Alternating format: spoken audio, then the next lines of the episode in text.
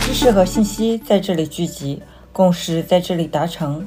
欢迎大家收听 Web 三播客节目《门破》。大家好，我是门破播客主理人 Helen。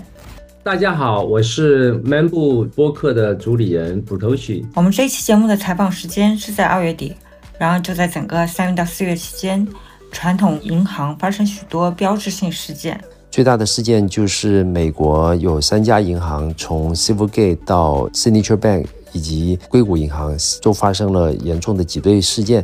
那么美国政府啊，包括美联储就紧急出手，导致了大家纷纷对美联储是不是重新加息，以及对这种中小银行的稳健性产生了严重的质疑。欧洲也发生了像瑞士银行股票大跌，瑞士央行出手去稳定这个事情。这一系列事件让人们不得不重新审视传统金融体系的风险，以及加密货币的替代性。那今天我们就请到一名在加密货币行业耕耘了十年的创业者，请他来聊一聊对于传统金融体系以及对于加密货币，尤其是比特币的思考。今天非常有幸请来了 Bobby Lee。Bobby 是巴黎钱包的创始人跟 CEO。他另外一个非常知名的标签就是他是比特币中国的联合创始人跟 CEO。比特币中国创建在十年前，二零一三年底达到了世界交易量第一。所以我们今天请 Bobby Lee 来讲一讲他的故事。欢迎 Bobby Lee。你好，你好，大家好，谢谢。我们很好奇啊，就是您的背景，你是斯坦福毕业的，也在这个硅谷的一些所谓的大厂，谷歌或中国的沃尔玛工作过，后来就创业去做这比特币中国交易所。这是十年前了，很多这个老人都是因为比特币中国进入行业的。二零二零年上月牛市，有些新人进来，很多这些历史并不是很清楚，所以这块非常有幸请到您。所以我想请您给我们介绍一下，当年你是怎么进入到比特币这个行业的。那时候是二零一一年初，是我弟弟李启威 Charles Lee 介绍给我比特币。那时候他在美国，我在中国嘛，因为我们两个都是念计算机课的，对软件啊、代码啊、算法都很有兴趣，对这个金融，就是钱这个概念也蛮有兴趣。我们一直有投资黄金啊这方面，年轻的时候就研究为什么黄金会有价值。虽然国家政府都已经没有承认黄金是国家的钱，但为什么它还是有投资的价值？那时候也知道，不同的虚拟平台上有它的虚拟货币，游戏平台啊都有虚拟货币。和比特币是零九年出现，我是两年后才认识的。认识了以后就很好奇，到底这个是不是能成功？你就知道它是一个革命性的一个改变嘛。它是世界上第一次会有一个货币是数字的，又是有稀缺性，又是没有。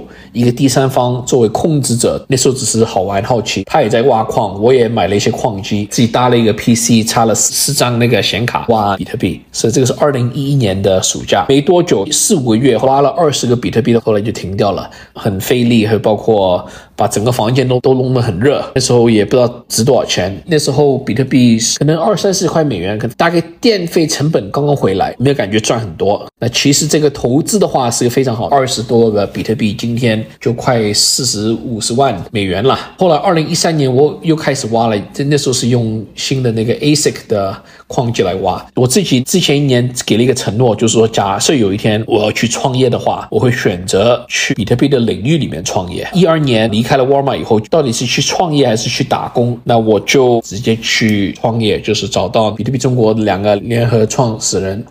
那个杨林科和黄孝宇一起下决心要把比特币中国网站做到一个世界规模的公司，把它做大。后来去融资啊，这所以我正式加入的话是二零一三年初就成为 CEO 和联合创始人。那一三年我记得应该也是比特币破圈，当时甚至像中央电视台也报道，对吧？中国那时候也蛮火的吧？比特币一三年初的时候，大概从几块美元就到十几、二十几块美元。啊，我刚刚说错了。之前二零一一年的话只有几块美元，可能没有二十块。二零一三年初二月份才到了二十多块美元，后来四五月份就到了一百块美元。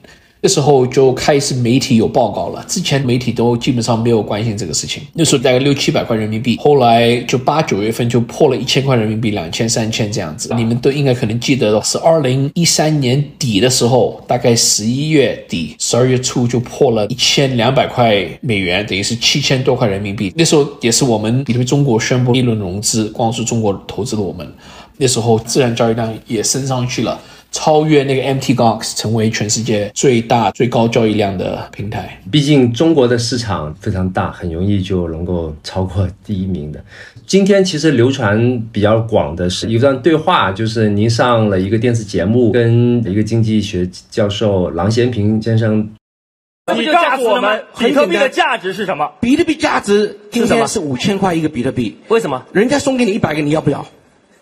你送我比特币，我不会要的。你真的不要？我当然不要。好，那我问别的观众，我不要的。如果有人送给你一百个比特币，跟人家送广州房子给我一样，你们要不要房子了？币听清楚，它有价格而无价值，好吧？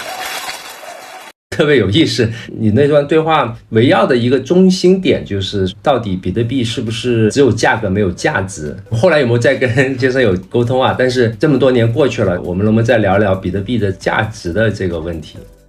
那时候是二零一四年初，刚刚从最高的一千多美元，可能跌到五百到八百美元左右。那时候上去谈的，我记得在郎新平那那天好像是五千块人民币，大概八百美元左右。他认为比特币没有价值嘛？那我就跟他说，其实是有价格，那有价格就代表有价值，这个是我的说法。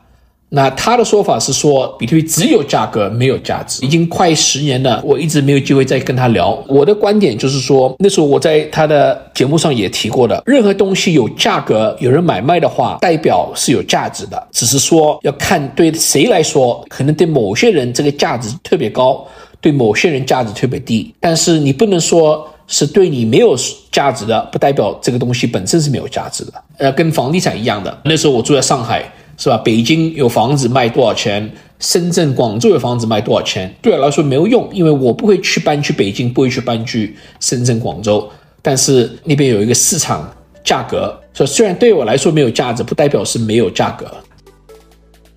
价格我觉得很明确的。那当时的讨论，如果今天在同样的问题的话，你有没有一些新的认知呢？认知可能更深嘛。比特币的价值。就是它是一种新的钱，是一种新的资产。我们去抛开国家法律和国家监管部门的定位是什么？不同国家、不同监管部门可能把比特币看成不同东西。有些国家监管是看成是一种期货，有些是看成是证券，有些看成是外汇啊，有些看成是虚拟资产，是吧？你不管法律上定位是什么。但是很明确的是，全世界比特币都有价格，都会有人愿意真金白银来买你的真的比特币。但比特币本身为什么有价值？这十几年，我现在总结的话有两个观点：一，它是历史里面第一次有一个资产是真正有限制的，比特币就是两千一百万上限发行量，别的东西不管是物理的还是虚拟概念的，没有一个东西真正有限制的。除非说你这个限制是让一家公司来控制的，不管是开餐厅还是卖包包，你说我这个限量款只出一一千个或者两百个，是吧？这种都是中心化控制的限量款，避免不了这个公司中心化公司在二次发行再增加这个限量版。但是比特币的话，大家共识的一个去中心化的一个资产，认可这个东西是因为是两千一百万这个规矩。假设你你想多发可以啊，你可以把代码改一改，你发两千五百万或者发三千万，你手上的比特币就不是我们行业里面那个比特币了，就分叉了嘛。所以第一个点就是比特币是世界上第一次有个资产是真正有限量。那第二个点呢，因为它是一个数字资产。又是用去中心化加密算法来控制的，就是私钥这个概念，所以它是可以让任何人很方便的把他持有的比特币可以转发给任何另外一个账号。那这个也是地球上第一次有可以把这个资产基本上很低费用或者说接近免费去转给全世界任何一个账号，不管在哪里，不管是白天工作日还是是周末晚上，你都可以转。尤其是我做了交易所以后，我觉得这个是钱的未来。我写了一本书，就是英文的叫《The Promise of Bitcoin》，这个就是钱的未来。刚才您提到了两个特点，就这个特点现在大家也有形成很强的共识。但我记得，其实比特币对于这种共识啊，其实也也自己也发生了个变化。就是您在创办的时候，比特币还是作为一个支付网络，最早中本聪写的也是一个 P to P 的无需第三方的一个电子支付。但是慢慢的演进到今天，比特币这个叙事，大家共识就是它是一个数字黄金，作为这个 store of value，应该是一八年吧，一八年一九年也在讨论这个比特币的区块的大小嘛。刚才提到的话题分叉了，对吧？有个 BCH，所以我也想听一下您就是对这个比特币它的这个研发，这可能偏社区一点，也偏技术一点。我太不认同哦，我觉得很多人有个错误的理解。的确，中本聪和早期的玩家，他们认为它是一个数字支付的一个功能，发展了十多年了，十四年了已经，在全世界没有很多地方接受比特币作为支付，不管是中国还是亚洲，还是美国的咖啡店，还是美国的商场。但是我不认为需要支持比特币支付才是钱。很简单，我问你。人民币是不是钱？你们都会说是的。日元是不是钱？欧元也是钱，美元也是钱。但是我现在站在美国这里，这里拉斯维加斯全部的餐厅都不收人民币，也不收日元，也不收欧元。那这个能证明人民币、日元和欧元不是钱吗？当然不是了。包括我最近去日本旅游，我去吃日本料理。虽然这个餐厅没有收美元，日本餐厅是不收美元的。因为我自己的资产是美元本位的话，我可以有一个信用卡来刷卡消费。餐厅最后得到的本地的日元，就一样道理了。我的比特币，我买车买房子，我可以付比特币。最终卖家他们收的可能是美元，可能是欧元，但是我可以是通过一个交易平台把我比特币卖成当地法币，再把法币给到他们。真的是认为比特币是一全面的钱，是全世界最完美的钱。但我觉得法币的钱其实不是最优的。法币只要国家会超印、会贬值、会有通货膨胀。最离谱的是，可能非洲有个国家 Zimbabwe，每一年百分之一千多、一万多通货膨胀。比特币它是只有两千一百万，好吗？只会少不会多。原因有些人会丢。有很多例子都很好，就是除了它作为价值存储，也有价值交换的承载。从二零二零年吧，传统的华尔街，我们就是说欧盟里也进场了，是传统金融街吧，或者这种对冲基金他们会配置这么进场。那另外一方面，你也提到了有限额嘛，大概每四年左右会有个减半。呃，上次减半是二零二零年五月份，我记得。那下次的话应该是二零二四年，一个是供给对吧，然后减半啊，第二个呢就是需求。我也想听一下您。对于就是影响比特币价格的因素，这些年下来发生了什么变化？您觉得最主要的因素会是哪一些？最主要的因素其实很简单，很多人都会错过这个因素。最简单不是减半，是世界上越来越多人认识比特币。为什么今天这个价格比十年前贵这么多？不是因为它的性质改了，比特币的性质今年跟十年前比是一模一样，它没有任何调整。区别是越来越多人看得懂它，认可它，去使用它。你们看懂以后，基本上没有一个不喜欢的。可能是聪明有钱的人，他们不愿意去看，他们已经对比特币有已经有一个偏见的想法。但是聪明的人，如果你脑子开放一点的话，学习一下，去了解一下的话，基本上没有人是不认可和不喜欢的。所以未来的价格是看未来有多少人看得懂比特币。越多人看得懂它比特币对法跟法币相对的好处的话，这个价格会越来越高。明白，对，呃，看到了像萨尔瓦多国家虽然小一点啊，但是也是一个完整的国家，把比特币作为法币啊。它它不是作为法币，它是把它认可为跟法币平等，因为法币跟数比特币是两个概念嘛，法币是一个国家自己印的嘛。刚提到萨尔瓦多，那一年前俄罗斯乌克兰的这个冲突，我们也看到一些案例，俄罗斯用户被交易所禁了，对吧？然后乌克兰人到了，比如说欧洲、德国什么，他用这个数字货币，他就可以安居。你就可以看到，在这方面，比特币的在这种地缘冲突下边，它对普通人的作用，比特币是一种不不记名资产，然后啊，不同国家之间对于比特币的态度是。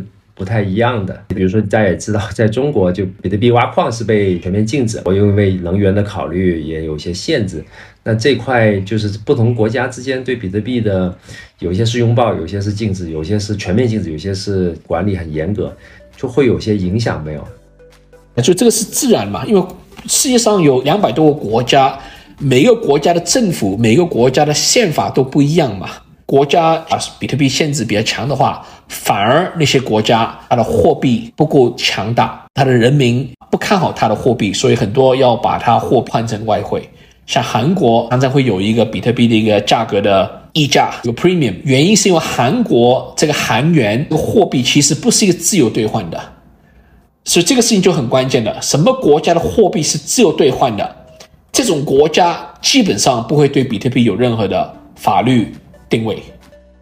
那我们也想讨论一下其他的数字货币啊，就像以太坊，以太坊去年做了这个重大的升级，从 POW 也是这种用能源挖矿变成 POS 的挖矿，呃，叙事就有这种绿色啦，传统资本有 ESG 的就可以投进以太坊。像这种以太坊转 POS 的话，你觉得对比特币是否有什么影响？你你们先了解，就比特币本身它是不受任何人影响的，它的本性没不会变的。所以那如果你喜欢，POS 的，你喜欢 staking 的人就可能更乐意投资去买以太坊，他们把它价格会炒上来。假设你不看好 POW 的，那以太坊变得 POS，你也反正不看好 POW，你对比特币也没什么变化。反过来，你看好 POW 的，那以太坊离开了，你也无所谓，比特币还是 POW，你也不会对比特币怎么改变看法。所以我是认为，以太坊变成 POS，只是可能对某些国家监管部门啊，对某些投资者啊。对某些交易所啊，他们可以突然把这个以太坊可以压在他们交易平台上，可以做 staking，可以发利息。本身我在提出了一个事情，我觉得很多人有个错的概念，他们认为如果这个钱不能存下来收利息的话，他们认为这个不是好的钱。我觉得这个观点是很错很错的。你的钱如果真的是保值的话，它没有理由会给你利息。如果你的钱是安全的话，它没有理由会给你利息。为什么你把法币存在银行里面有利息？是有两个原因。第一，是因为你把钱借出去了以后，你是失控了这笔钱，你是让银行的管理者，你相信他们帮你的钱去做好的投资，借出去去放贷出去，他们能以后赚出来赚回来更多的钱来还给你利息。还有你拿到的利息只是一部分，因为银行会把另外一部分吃掉的，是他们的银行的收入。所以你拿到利息不是好事情。代表是别人在你的资产上赚了钱，不是你自己赚的钱。那第二，为什么法币能有利息？因为法币一直在印钞，一直在发行。假设你八零年或一九九零年代那时候你是百万富翁，不管你是人民币的百万富翁还是美元的百万富翁，你靠这个利息下来二十多年，你的钱现在已经不值钱了，相对比。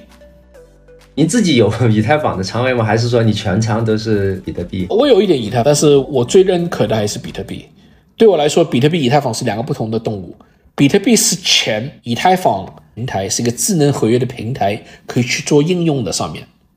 但除了以太坊之外的其他的一些币种呢？你我一直认为都是山寨币，我是不去投机去投那些山寨币，不管是 ICO 还是平台币，包括稳定币也是山寨币。稳定币也是山寨币，诶，这个有点意思。怎么说呢？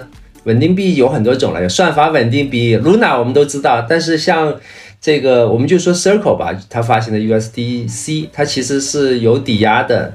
很简单嘛，它是有第三方担保的嘛。所以你手上的 USDC 或者你有 USDT，这个 U 它第三方担保的嘛。它如果监管要罚它，要冻结它的账号，包括它的资产是被偷。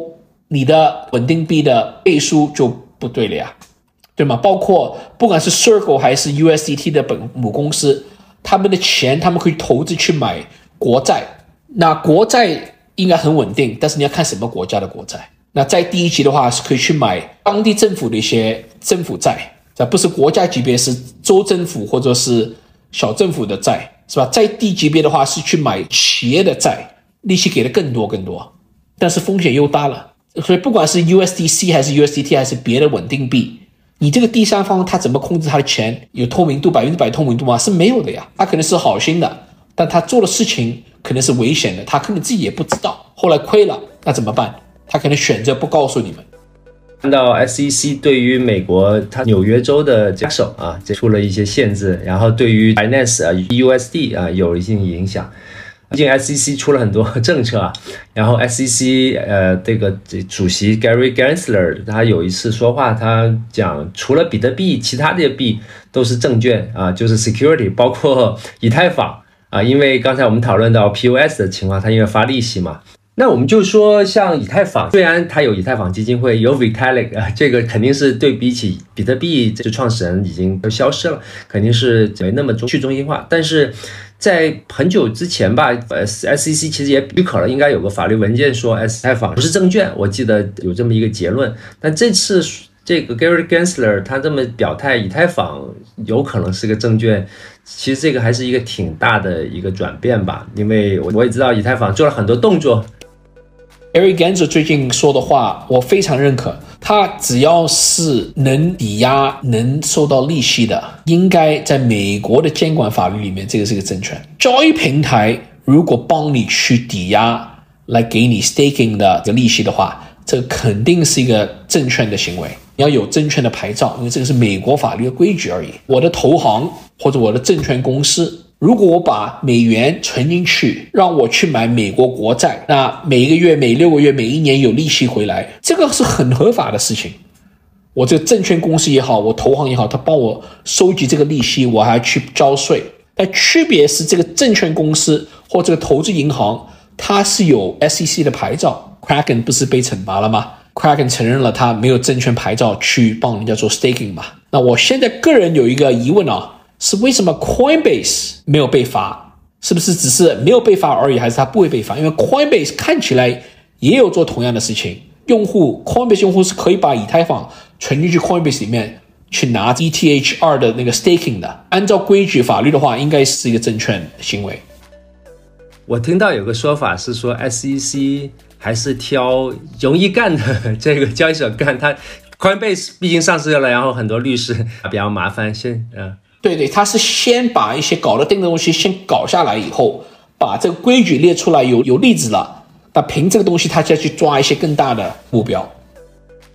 说到交易所了，FTX 出来的时候，一九年、二零年、二一年很火，Sam Bankman-Fried 国会山听证，那后面去年第四季度崩盘式，很像当年的这个 Mon God，就是交易所的何去何从。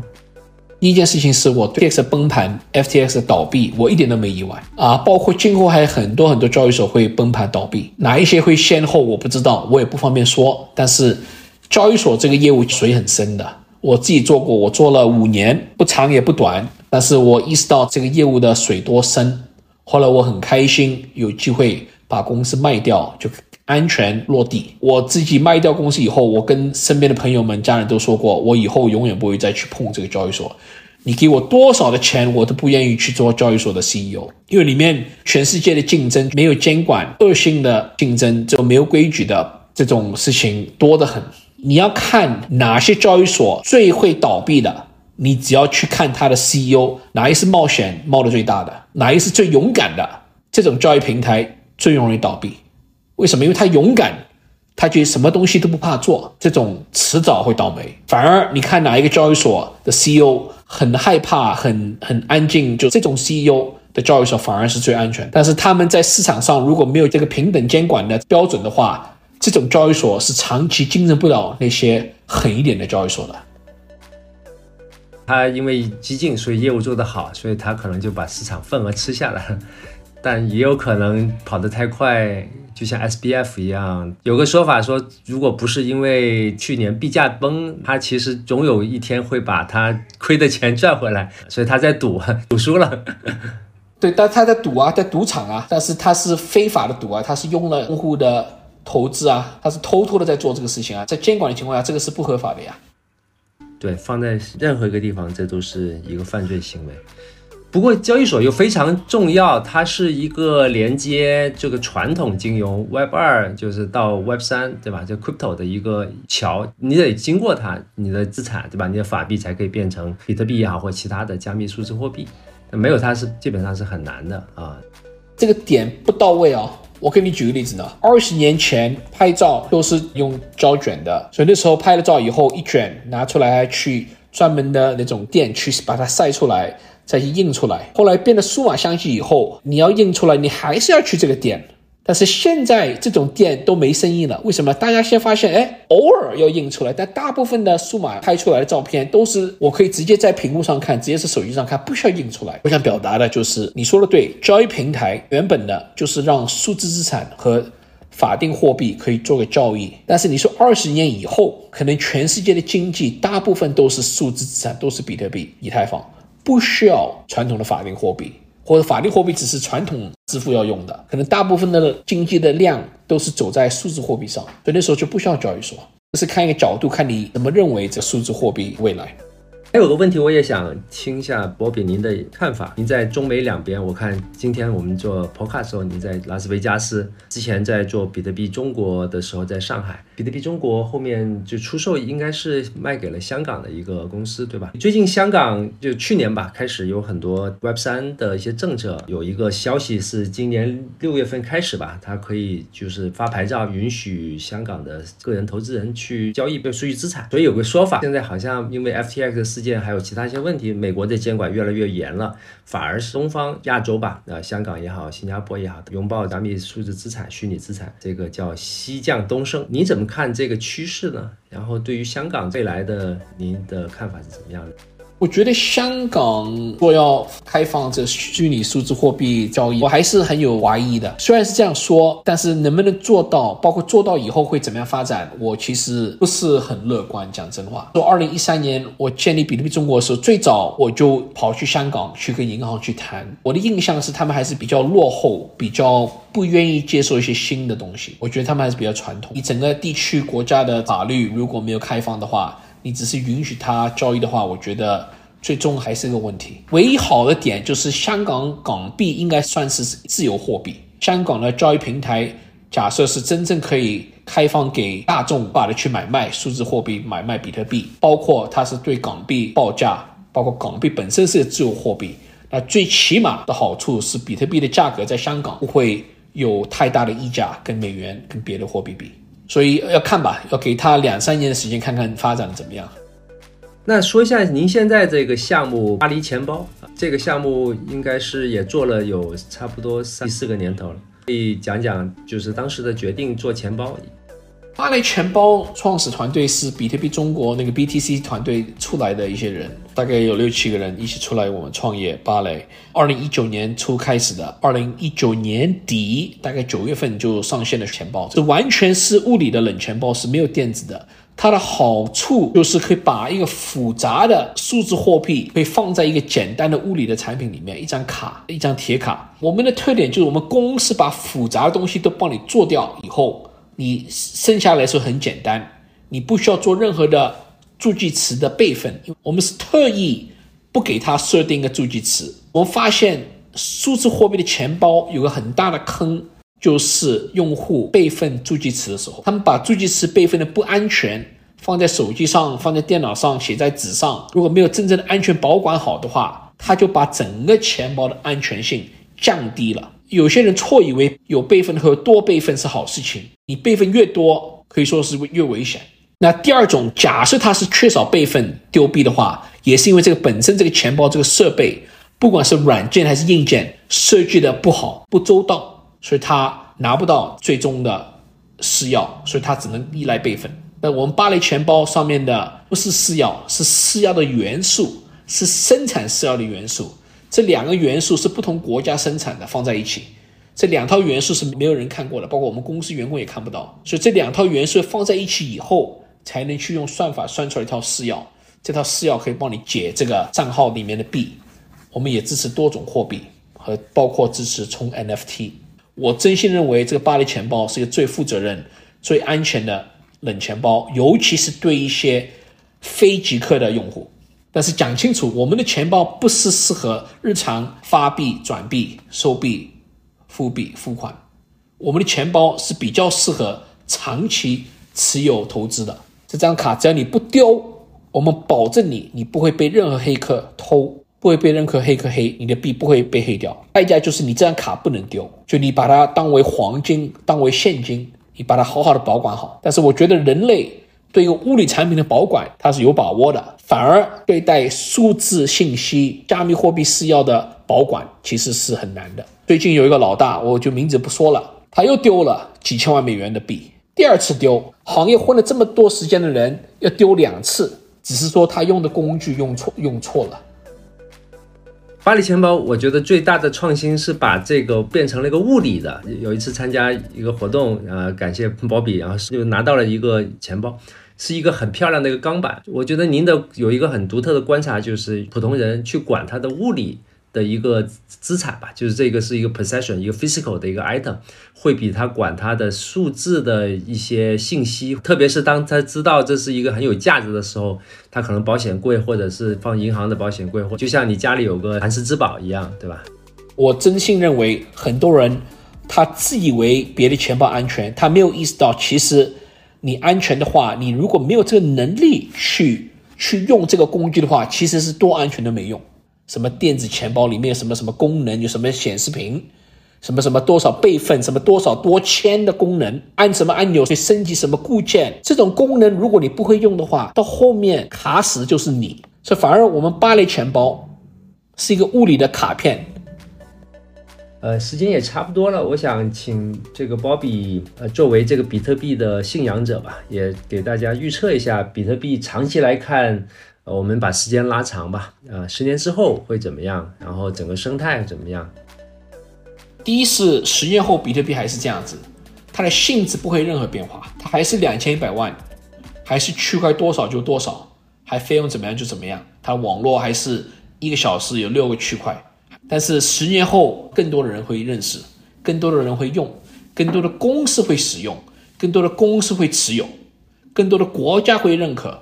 更多的国家会持有和使用，不只是 El Salvador，包括它的价格，因为我们衡量它价格是用个法币美元来衡量，美元是每一年的美元比往年的美元多。你说十年后会有多少美元在地球上流量？所以你说比特币价格那时候是多少？